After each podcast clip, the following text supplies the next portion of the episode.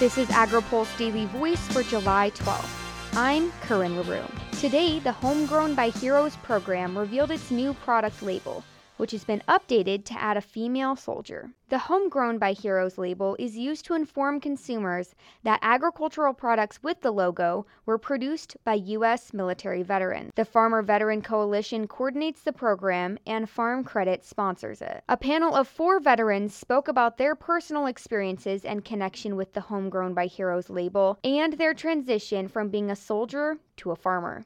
Kansas farmer and veteran Tammy Darbyshire said the most important part of the label is how it affects other veterans, especially those with smaller farms. So to have a farm credit have like a homegrown label that can help veterans and that might open the door for them is huge for me.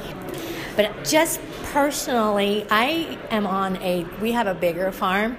But if this would help the smaller farms, especially with people in the panelists that I was on, that makes my heart just break for the stories they tell me but knowing that they're going to have something out there that they can help open the doors for them and help them be able to farm, which is that their passion they want to do, that's very personal to me. A handful of lawmakers were also there to speak on their personal connection to the farmers they represent. Kansas Senator Jerry Moran says he understands the hardships farmers and veterans go through. I think farmers face a significant emotional, financial uh, burden that is probably not well known, as farmers generally are not out complaining about their circumstances except to their members of Congress.